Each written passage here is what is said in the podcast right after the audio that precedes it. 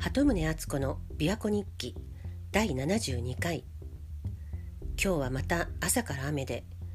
琵琶湖の対岸も霞んで見えません。気温もそこまで上がらないし7月の半ばとは思えない気候です。最近子供が小さい頃の話をしてきましたが私はそもそも東京を脱出して京都に引っ越したのを機にフリーランスとして基本的に家で仕事をするようになったんです。だから結婚して子供ができてからもそれは変わらずで。で子供は1歳半になった頃にのどかな里山の風景が広がる小さな保育園に入ってで3歳になって山奥の限界集落に引っ越したのでそこの保育園に転園しました。で私は主に翻訳の仕事をしてたので家でパソコンに向かって仕事をするんですね。だから子供が赤ちゃんのうちはそばで寝かせてればなんとかなったんです。まあ子供が起きてる時も最悪抱っこした状態でパソコンに向かって仕事ができたんですがでも歩くようになったらもう目が離せないのでそうはいきません。子供が寝静まってる間に仕事をするしかないわけです。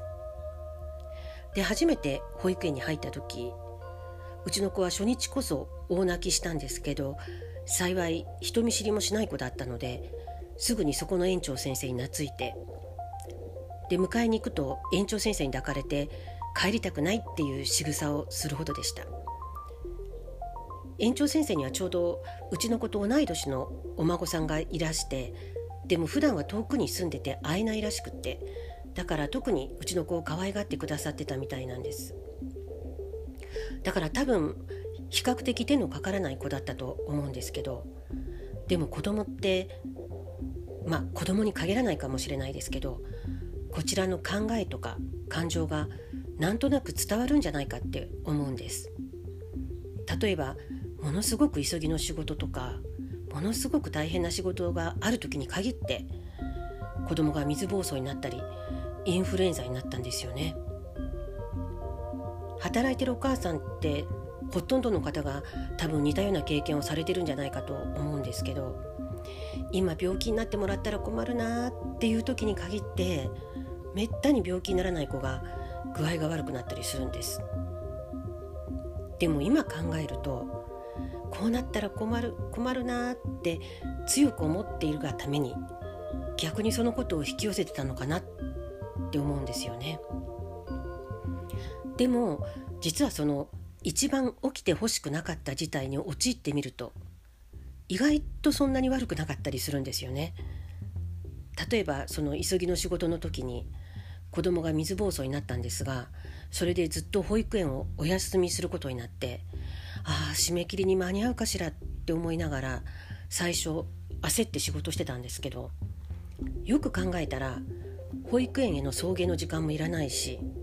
子供も着替えもせずにそのまま寝てればいいし、まあ、時々ぐずったり具合が悪くなったりすることもあるわけですがそばにいるからすぐに察知できるしだからまあ変に心配する必要もないし自分も外に出なくていいので意外と時間が自由に使えて思っていたほど支障がなかったりするわけですね。まあ私の場合はフリーランスなので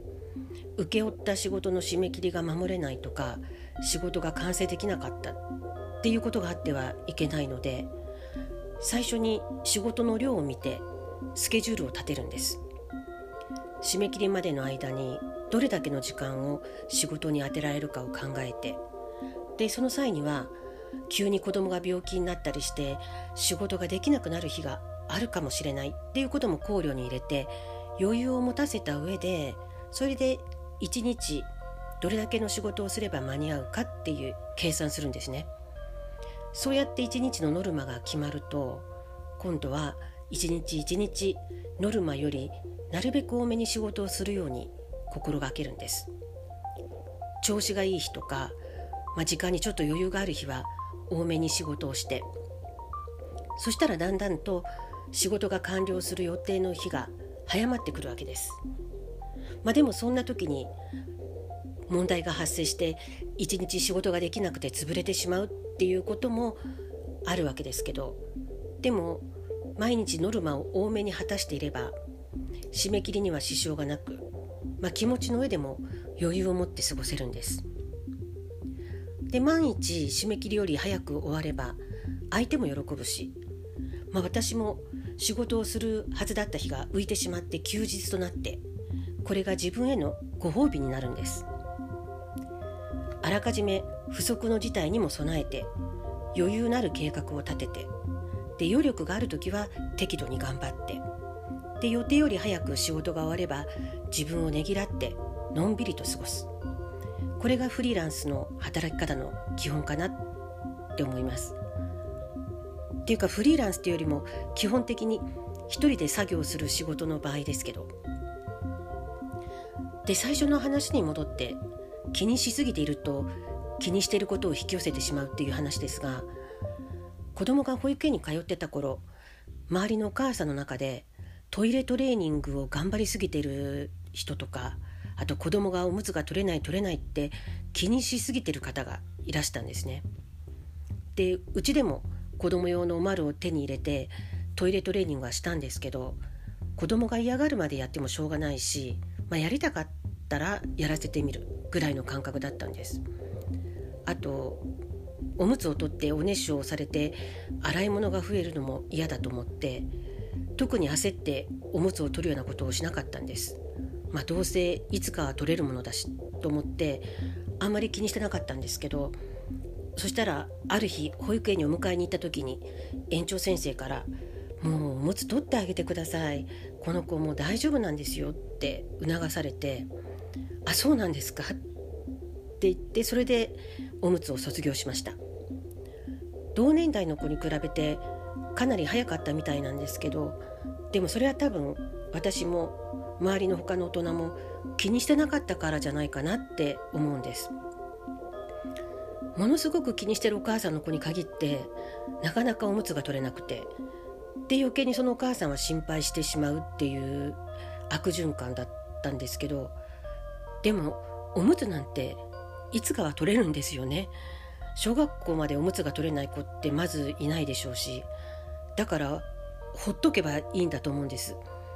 1ヶ月2ヶ月遅いからってまあ半年1年遅いからって別に問題ないじゃないですか。保育園のうちは。って思ってたんですけどでもそのお母さんたちにとっては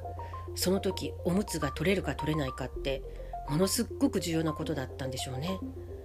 でもそれって大きくなったらどうでもいいことですよね。いつおむつが取れたかなんて。だから親がものすごく神経使って気にしてることってきっと子供に伝わってしまうんだろうなって思います。子供が生まれた頃に京都の集合住宅に住んでたんですけどそこでちょうど同い年の女の赤ちゃんがいるお宅があってでそこのお母さんとたまにおしゃべりしたらその方はご主人のお母さんつまりお姑さんから電話がかかってくるのがすごく嫌だっておっしゃっててでそこのお子さんも電話が鳴るとその音で目が覚めて泣き出してしまうから子供が寝ている間は電話の線を切ってるっておっしゃったんです。うちの子は電話が鳴ろうが少々大きな音がしようが全く起きずに寝てたので多分そのお母さんが電話の音に神経を尖らせてるから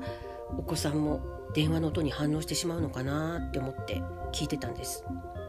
だから親が子供に与える影響って目に見えないけど大きいんだなって思いました。まあうちの子は今もちょっとやそっとのことでは起きないので困ってるんですけど。では皆さん良い週末を。鳩宗敦子でした。